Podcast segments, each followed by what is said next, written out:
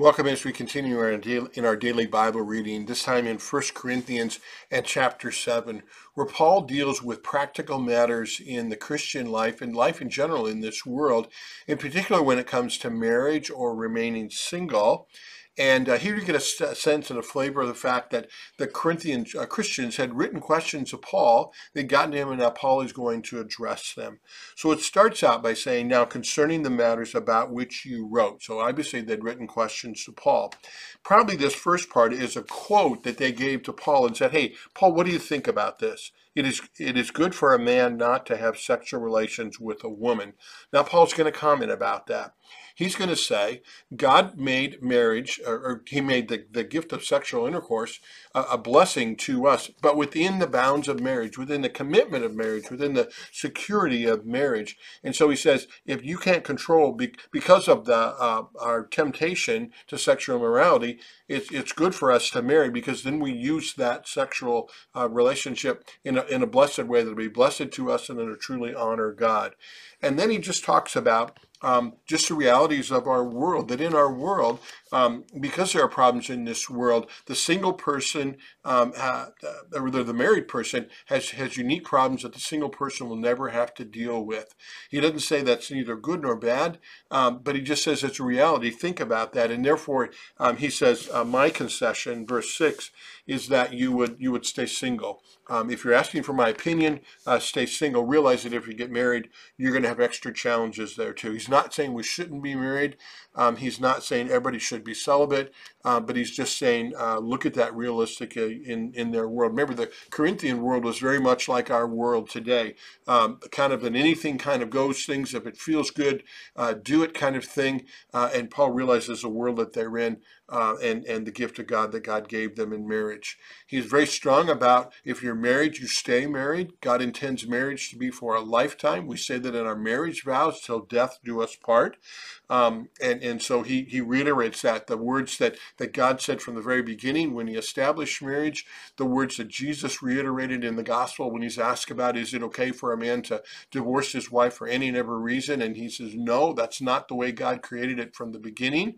Uh, God allowed you to divorce. Moses allowed you to divorce because of the hardness of your heart. Um, so a real kind of check and look at, the, at human nature he, he um, encourages them in verse 17 and following that to however you are called into whatever station you're in uh, when you're called to be a Christian, uh, God has placed us all in, in, various stations in our life. And, and God uses every single one of us. Uh, we're all a part of the body of Jesus Christ. Uh, to remain in that, uh, be okay in that, um, see that there are challenges in every single one. No one is better than the other. Um, and then, um, whatever condition you're called in, he says in verse 24, uh, let him remain there. Um, then he goes on to just talk more about, about marriage and and uh, and then that relationship um, and, and reminds ourselves uh, that this is how we have to look at our lives. Look at verse 29. Uh, so then, this is what I mean, brothers. The appointed time has grown short. The Christian always lives one day at a time. Jesus even Jesus said that to us. The Christian lives uh, waiting for, for Jesus to come back and realizing that the time is short. The Christian lives knowing that God is waiting for that end day to, to happen so that more people will come to faith, which means we need to be concerned about one another and about our, our brothers and sisters and others that were faithful in, in telling people about the gospel of Jesus Christ and in um, um, um, working for their, sal- their salvation. Um, the words of Jesus to go and make disciples of all nations. Back up just a second. That's what he says about about the believer marrying the unbeliever. Uh, that as long as the unbeliever wants to stay married, you should stay in. That you may have an opportunity to save that person uh, by your witness to them. And in the end, that's what we're called to do um, uh, but also allowing uh, for if the un- unbeliever wants to divorce, uh, allowing for that to uh, to happen. He says um, uh, he wants to do whatever it, it, takes to promote good order um, and secure undivided devotion to the Lord. That's what he says in verse 35. So kind of an overarching message right there, and um, and then he says to um,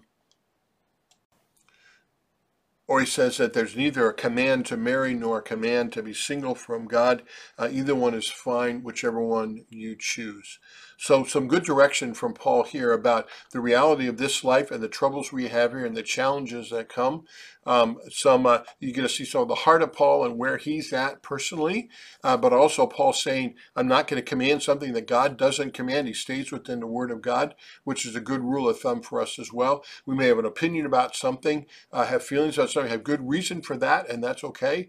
Uh, but to but to make laws uh, where God doesn't make laws uh, is certainly not a place that we want to go. So God bless you as you continue to read this wonderful letter to, to the, the church that Paul dearly, dearly loved and wanted to give instruction that God, uh, inspired by His Holy Spirit, caused for us to be able to have it, made it uh, uh, come down the line, down the ages to us too, so that we might have God's direction in His Word. So God bless you as you read. You're doing the right thing.